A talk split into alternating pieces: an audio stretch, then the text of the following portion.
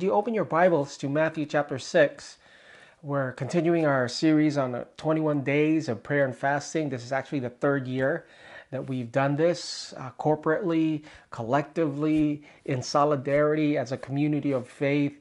Um, individually, we're seeking the face of God, where we're um, disconnecting from the world through fasting, whether it's physical food, whether it's social media, whether it's entertainment, uh, whether it's television, uh, and, and in order so that we could connect with God, disconnect through fasting, but connect with God through prayer and setting time aside, devoting ourselves to seeking God's face.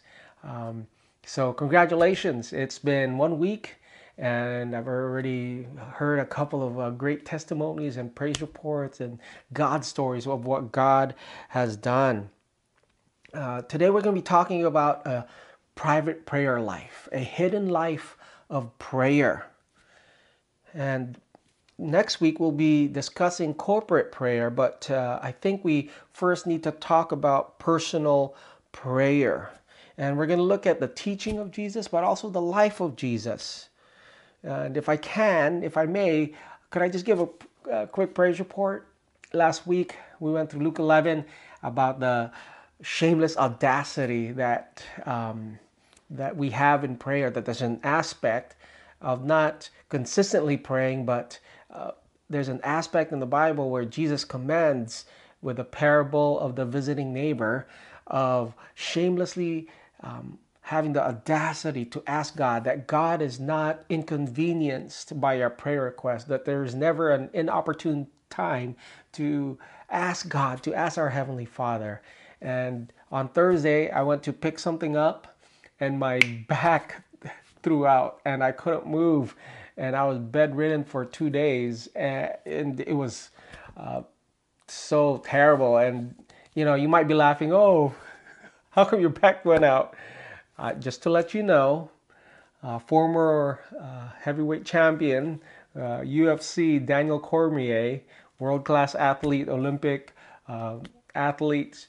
He sneezed and he threw out his back, so I don't feel so bad. So I went to pick something up, I threw out my back, and on Thursday, I was we were actually supposed to shoot this video message, and I couldn't. And you know, I I practiced what I preached, and I remember uh, praying all throughout. It's like, Lord, you better do this for your glory, for your sake, because I got to preach the word, you know, and your word is at stake here. And would you heal me? And so now, um, the afternoon that I'm about, that I'm supposed to speak um, my back um, with rest also and medication, but my back feels so much better and I can stand after being bedridden for uh, two days. So praise the Lord for that. Anyways, you know, one of the ironies in life is that if we're not careful, we become the very thing that we despise. If we're not careful, the thing that we loathe or the thing that we detest in other people we become that. For example, maybe you have an absentee father and you grew up and you made a judgment on him and and now as a father you overcompensate not to be him but in the end you become exactly like him or maybe you grew up with an overly strict mom strict on academics and you was like i will never be that type of mom who enforce academic to my kids but in the process of trying to avoid her, trying to become like her, you actually become like her. Or how about this? If you read the Bible in the book of Exodus and you see how the people of God, Israel, time after time after time again, God parted the Red Sea. He brought uh, manna in the wilderness. He, he was a pillar of cloud by fire uh, at night, a pillar of cloud of, uh, by day and God provided himself victory after victory, but still people did Israel didn't believe and they still kept on complaining and you're like, man, those stinking Israelites, they never they never learn. But eh, when it comes to our own life, we always complain. And even though God has proven himself time and time again, we still don't trust him. Does that sound familiar? If there's one group that Jesus always butted head with and always had conflict with, it was the Pharisees. And one of the dangers of uh, becoming a Christian, and especially if you walk with the Lord for a while, is having a Pharisaical spirit. And the thing is, um, if we're not careful, we become what we despise. So, in our text here, Jesus warns us about the Pharisees and he tells us hey, instead of, of living your faith and living out Christianity in this way, don't do it like the Pharisees. And he encourages them in three areas in uh, giving, in prayer, and in fasting. He says, hey, when you give, give in secret. When you pray, pray in secret. When you fast, fast in secret. And he twice he mentions that when you do things secretly, that your God who sees in secret, he will reward you openly. And today we're going to talk about private prayer, a personal prayer life before God. So let's go ahead and turn to Matthew chapter 6, verse 5. And when you pray, I'm reading from the NIV, do not be like the hypocrites, for they love to pray, standing in the synagogues and the street corners. For what purpose? To be seen by others. Truly I tell you, they have received their reward in full. But you see the contrast there? There's the Pharisees, but if you're a follower of Christ, if you live under the kingdom of God, but when you pray, go into your room, close the door, and pray to your Father who is unseen. Then your Father who sees what is done in secret will reward you. And when you pray, do not keep on babbling like pagans, for they think that they will be heard because of their many words. Do not be like them for your Father knows what you need before you ask Him. This is the word of the Lord. Amen. A couple weeks ago, just like clockwork, news uh, started spreading of another celebrity pastor based out of New York who morally fell. Um, a couple weeks prior to that, uh, there was a Christian apologist based out of Atlanta um, who happened to pass away. But even after he passed away, um, he had a prom he has a prominent he had a prominent ministry, and they hired a law firm, and they looked into his life, and there were numerous accounts of sexual misconduct. And you know, one of the scariest um, Bible verses, at least for me, as a preacher of the gospel is Matthew 7:33 where Jesus says many will come to me in that day meaning the last day Lord Lord did we not prophesy in your name? Didn't we drive out demons in your name and perform many miracles in your name? And Jesus says depart from me I never knew you See, the thing is, we could do outwardly perform spectacular signs and miracles for God, but never be with God.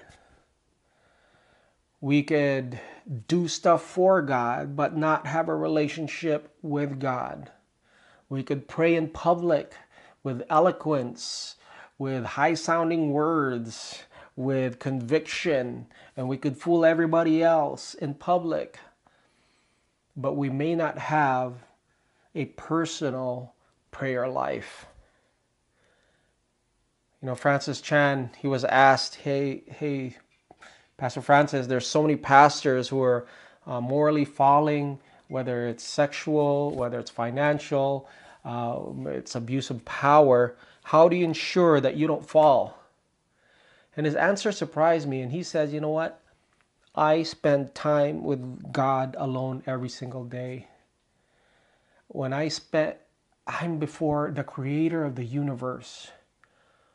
Like, and I can't fake it.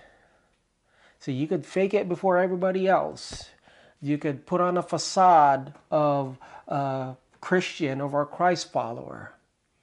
And you could even have a public ministry. But until you have a personal, intimate relationship with God where God speaks and you listen and you speak to God and He listens, then it demonstrates and then it reveals that you have a genuine relationship with Christ. And here's what I want to get us uh, this morning. I have um, uh, one main point and, a, and just a, a guide on how to have a personal prayer life. Would you write this down? A private life of prayer reveals a personal desire for God. Let me repeat that. A private, personal life of prayer. A life of prayer hidden with God. Maybe it's unseen to the world, but if you have this personal, intimate relationship and private prayer life with God, it reveals that you have a personal desire for God. Tim Keller says that prayer is essential for a genuinely lived relationship with God as Father. And what he's saying is that the heart of prayer is not to get things from God, but it is getting God. Prayer is where we speak back to God after He has spoken to us through His to His Word, and we experience what it means to have the pleasure of Christ. You see, when we pray, when we have a pub, a personal prayer life, we know what it means to enjoy God as an end to Himself, and we don't use God not just a means for a petition.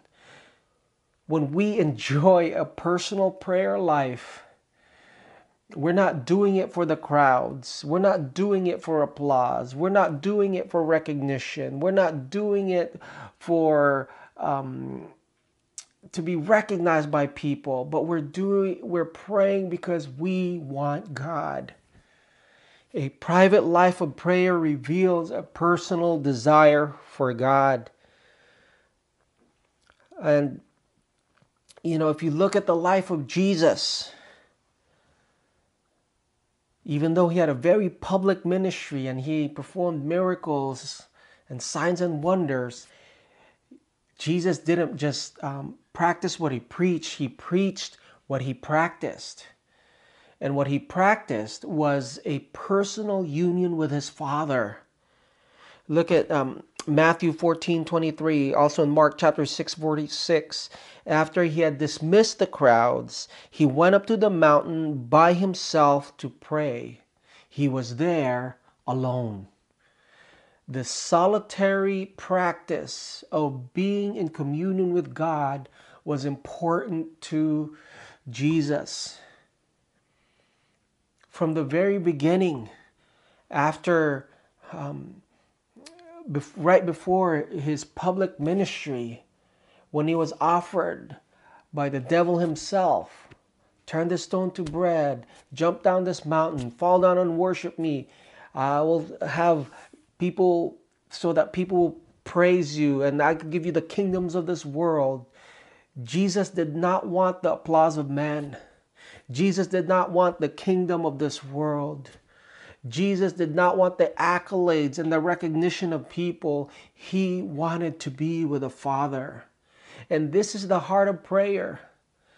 And before we get on to petition and we pray together for our community and we pray together for our nation and our state and the transition of our presidents, our presidency, we pray because we want to, we want God. We just don't want to get things from God, but we want God Himself. That's why Jesus, he made it a priority. Oftentimes in the gospel, it says, while it was still dark, Jesus went to a desolate place by himself to pray. Luke 5:16 he would withdraw to desolate places and pray. Mark 135 early Mark the first chapter of Mark Rising early in the morning while it was still dark, he departed and he went out to a desolate place, and there he prayed. So, how exactly do we um, pray?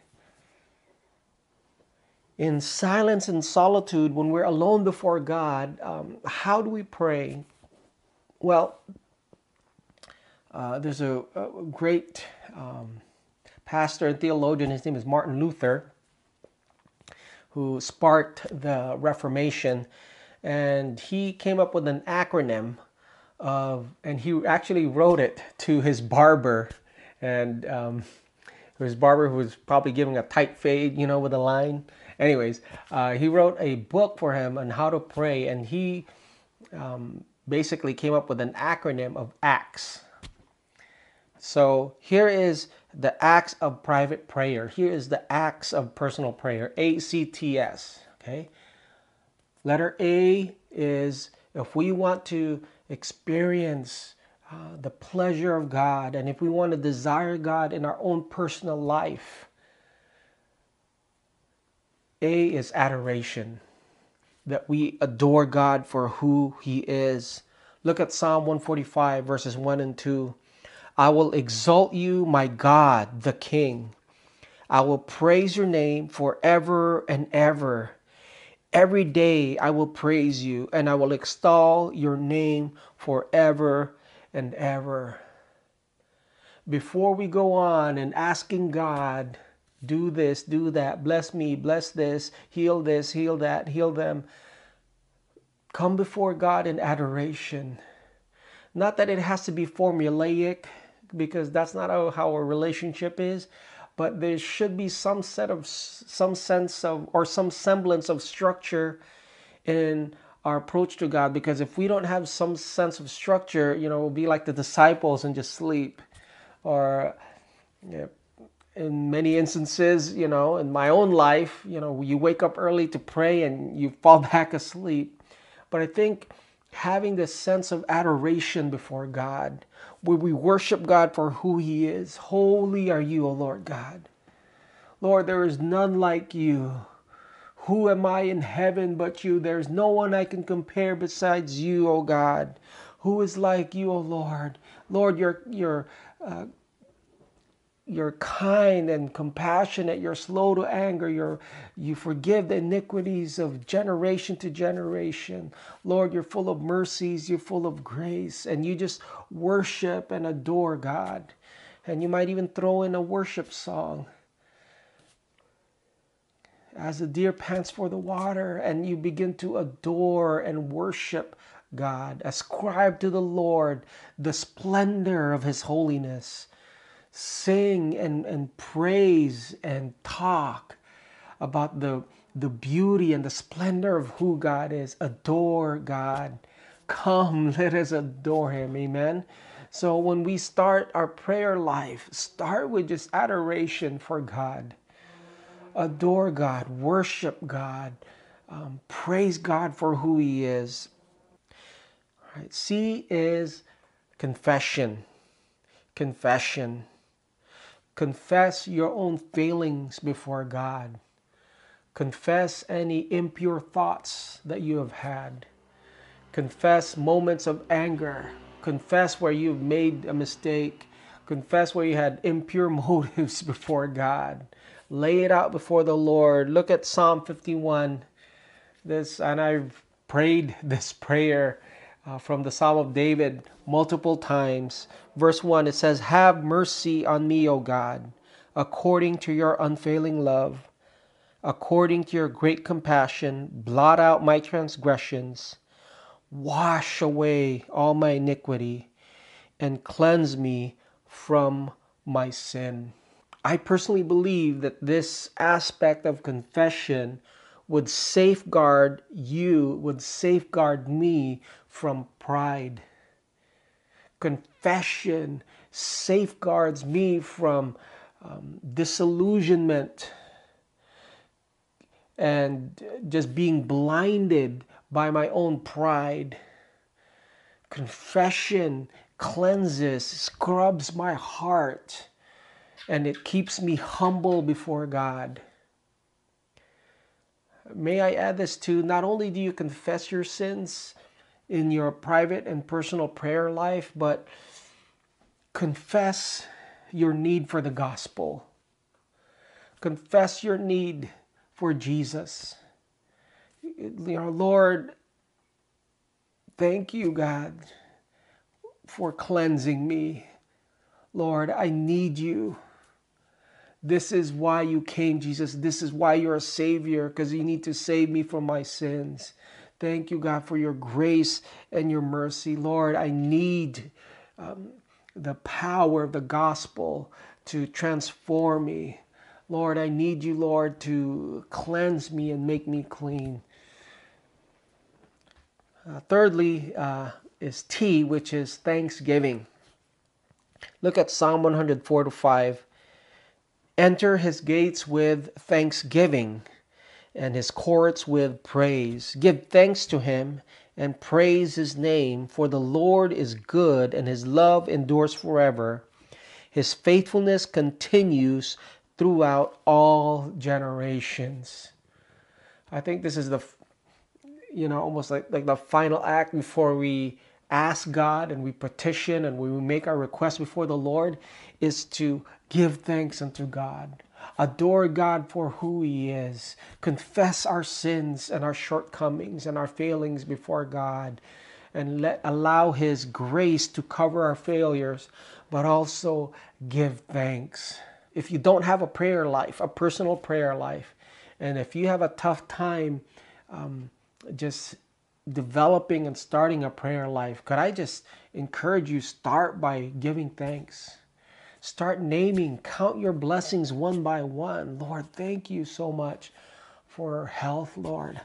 Thank you, Lord, just for the roof over my head.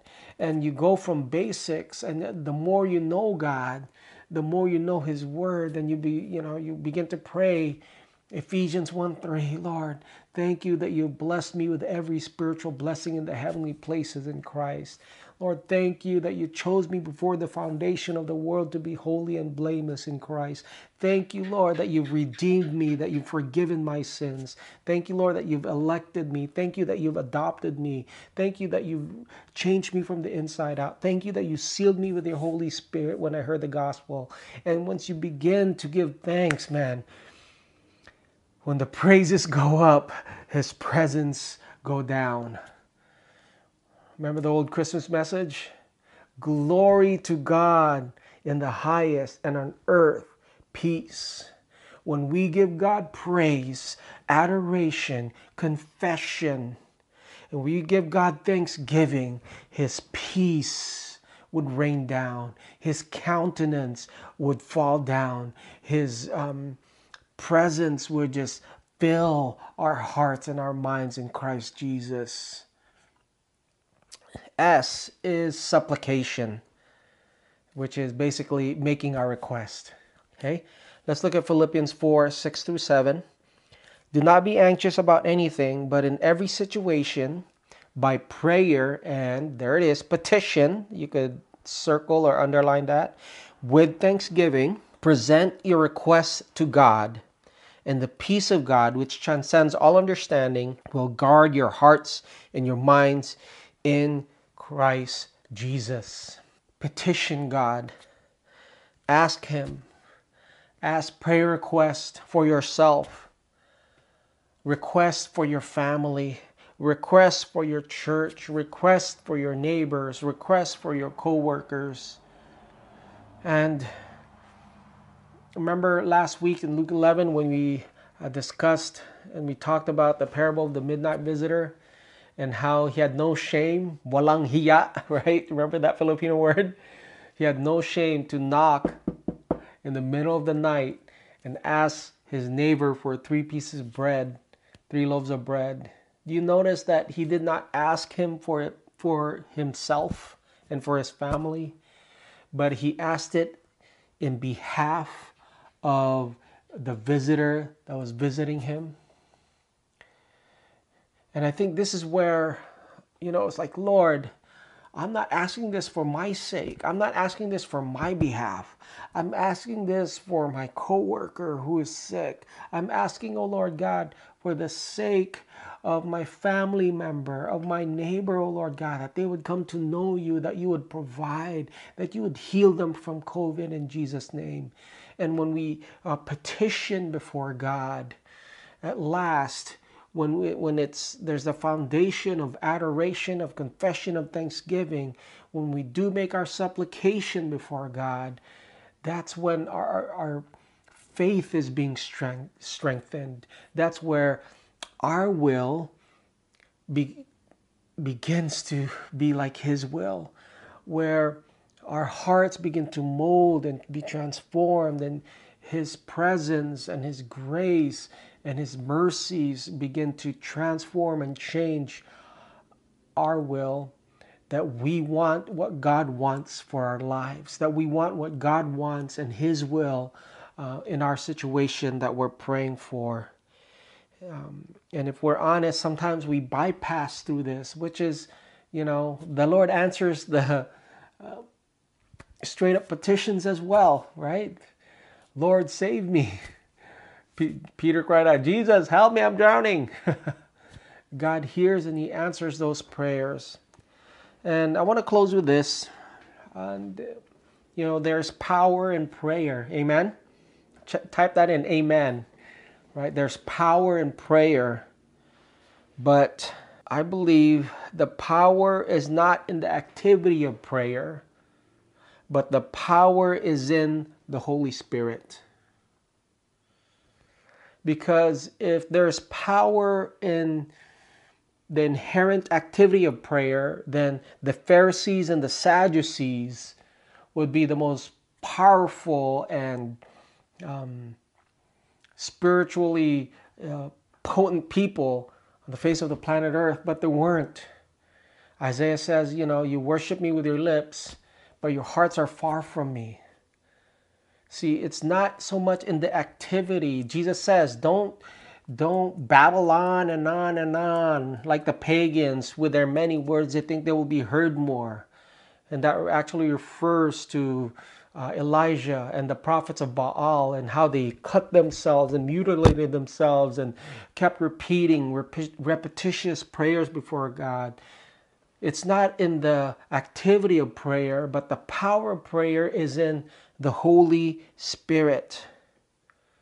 And one of the most overlooked component in the Lord's Prayer is the last clause, which is, lead us not into temptation, but deliver us from evil. I'm going to tell the truth because I love you. I'm going to tell the truth because God's word is truth and I'm accountable to God. So I need to say this.